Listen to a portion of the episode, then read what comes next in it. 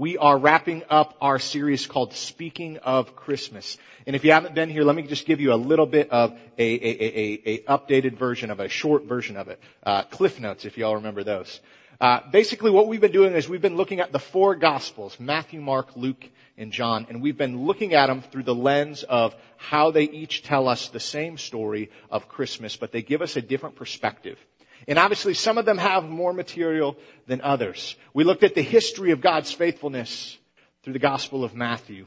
Through the Gospel of Mark, we looked at how God was preparing things long ago and how He's a God who fulfills His promises and He's constantly making a way for us because He truly is the way.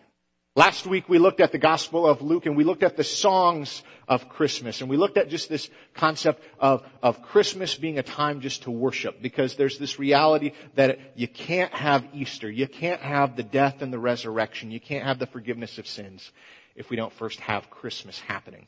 And that's something that is worthy of praise. This morning we're looking at my favorite gospel, arguably probably my favorite book of all of Scripture, which is the Gospel of John. The Gospel of John, uh, most scholars believe, was either written by the disciple John himself, or someone uh, was a scribe and they wrote down it for him.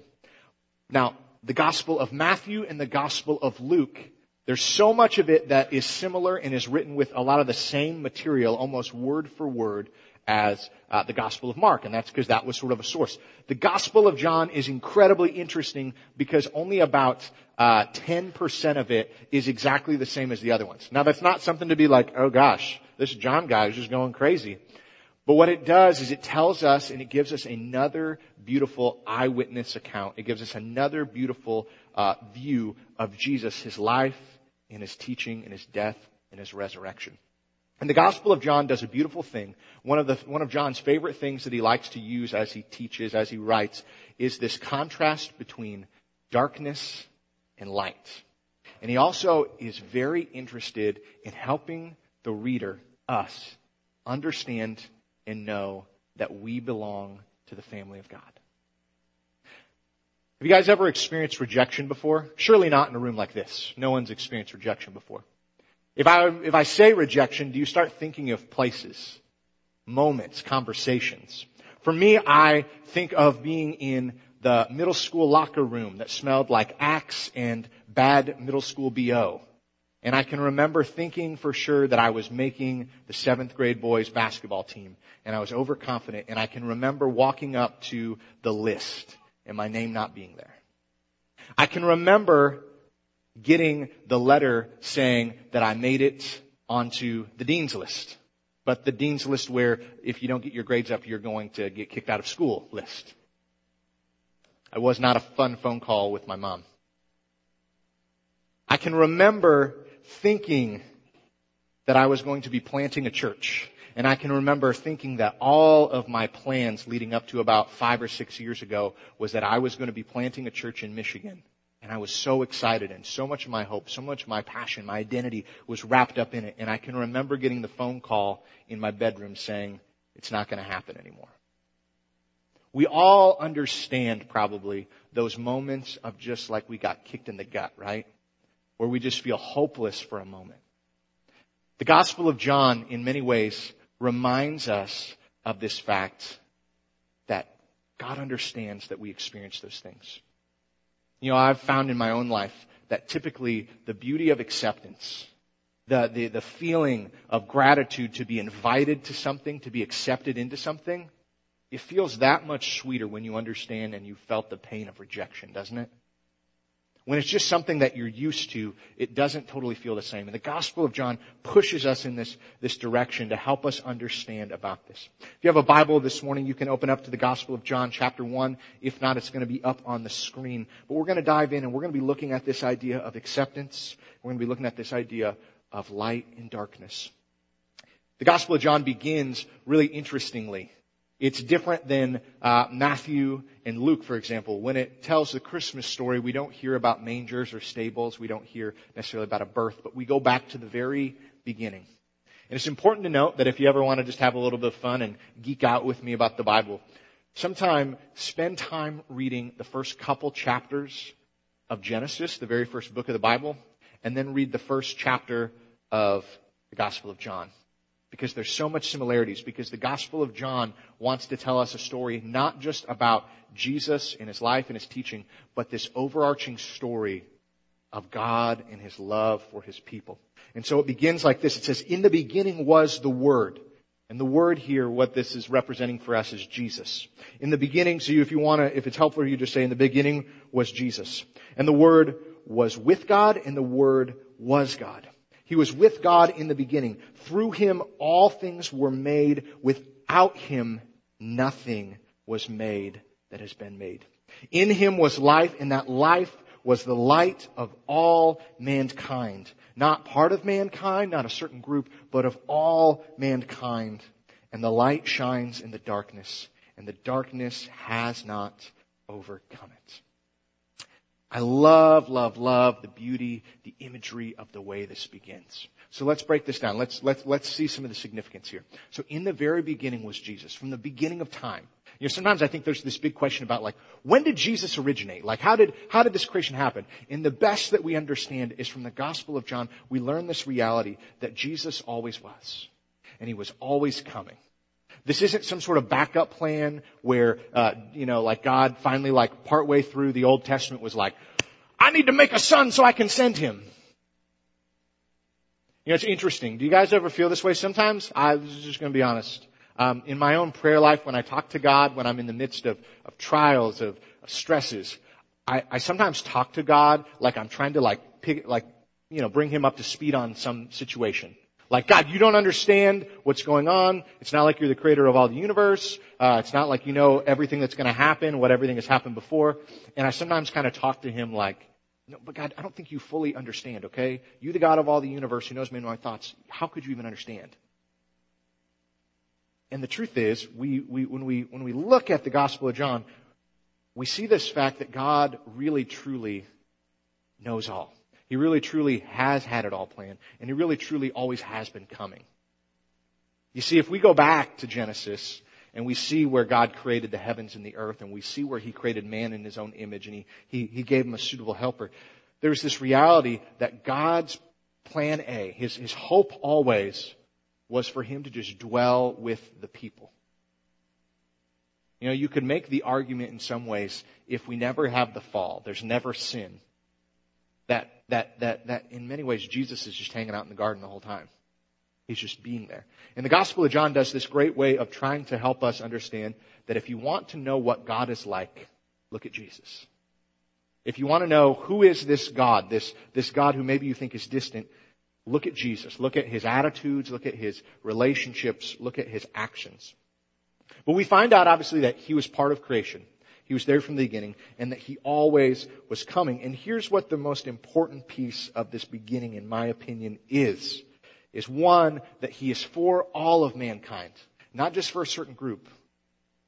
So for those of us who sometimes sit back and we say, I'm not worthy, God doesn't care a lick about me, why would he? No, no, no, no, no. It was for you too. And I'm going to get even more why that's important in a minute. But I love this, this, this, this imagery that the light shines in the darkness and the darkness has not overcome it. Man, I don't know about y'all, but I get sick sometimes of just hearing people even who, who claim to know Jesus who just talk about how awful like the world is. They talk about how everything just continues to get worse and worse. They talk as if like, you know, they don't know about the Savior of the world, the light of all the world who's come, and that the darkness has not overcome it. You'd think like they think we're still in the third quarter and we're down by 20. It's ridiculous. And I understand. We can go try, tired and weary. We can have moments where like, I don't, I can't see a way out of this. But to me, this is, this is this beginning that John wants to let us know that listen, before we even get to the end of the story, before we even hardly get into the story, I just want you to know we already won. There's no like, oh well, we'll see what ends up happening. No, no, no, no. Victory has already came. The light has already won. The darkness cannot hold a candle. That was a pun. Uh, thank you. Been thinking about that one all week. But it can't. There's nothing it can do about that. You know, again, darkness truly is just absence of light. And there's this reality that if the light of all the world is here with us. As we sang the song Emmanuel, God with us. If He's here with us, guess what, y'all? It's light in here. It's not darkness no more. We continue on. And I want to skip, skip through. We're going to come back. So if some of y'all are like, he skipped verses, don't tell my mom. Just go with me here. John chapter 1 verse 14. The Word became flesh and made its dwelling among us. We have seen His glory and the glory of the one and only Son who came from the Father full of grace and full of truth. Now this is such a beautiful, powerful imagery. It's this, this, this, this obvious, like moment to just say, listen, the God of all the world, who at one point at the beginning of creation created man in his image so that he would know, that she would know that they were full of value, full of love, that he created them in, in, their image. I just, again, never let that just sink away from you. Like I saw, every time I see a little baby, I'm just reminded because they're so cute and miraculous of God. They are created in the image of God. You are created in the image of God. But the God who created man in his own image came and became in the image of man because he loves us because he wanted to be with us. He wanted to dwell among us. That's just such a powerful, sometimes we read scripture and it's just like, yeah, da, da, da. It's like, are you kidding me? Like the God of all the world didn't just save us in a, in a like a, he quite literally, again, pun intended, had some skin in the game. And that's just beautiful, good news. And the truth is, is he's still with us. You know, he's left his Holy Spirit here with us. God is still with us because he loves us. All right. We're going to go back now.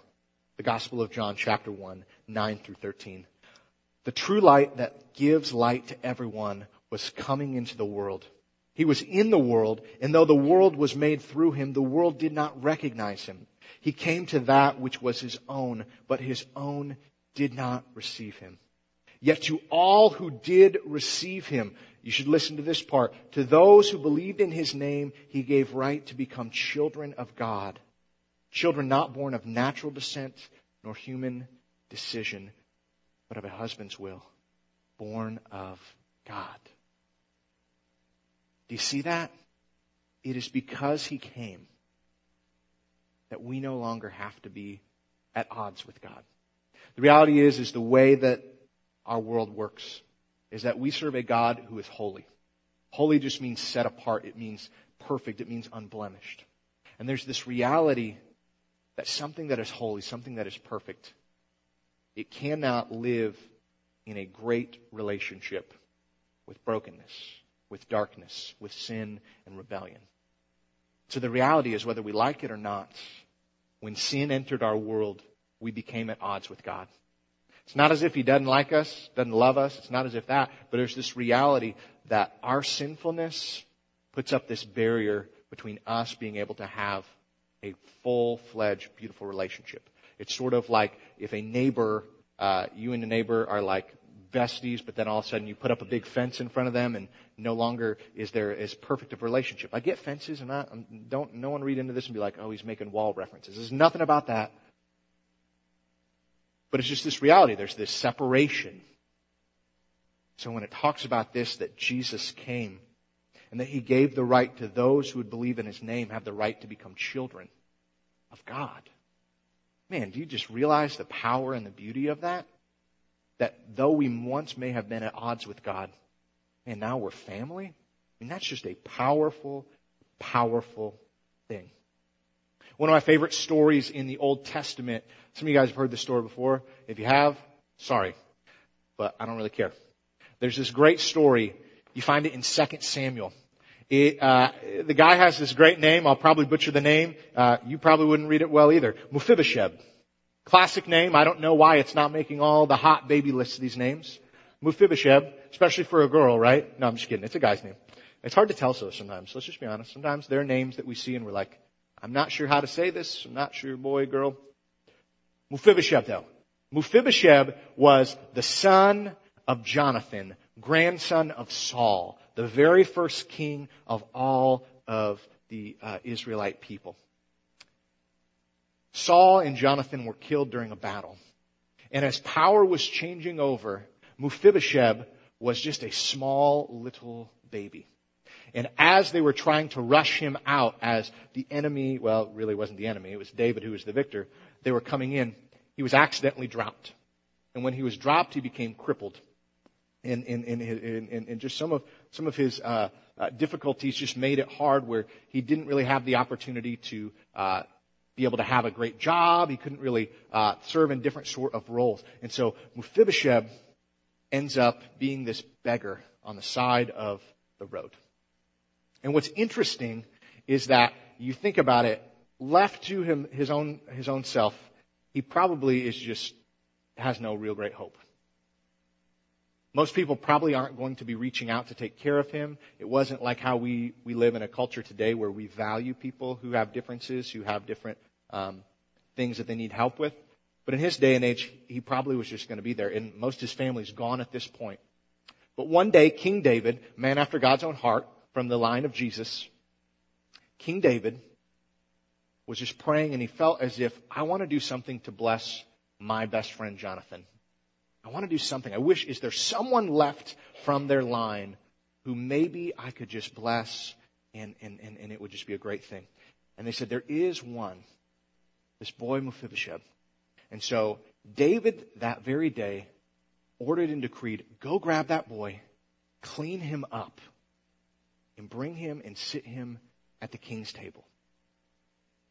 And forever he shall sit at the king's table and he will dine and be treated like one of the family of the king.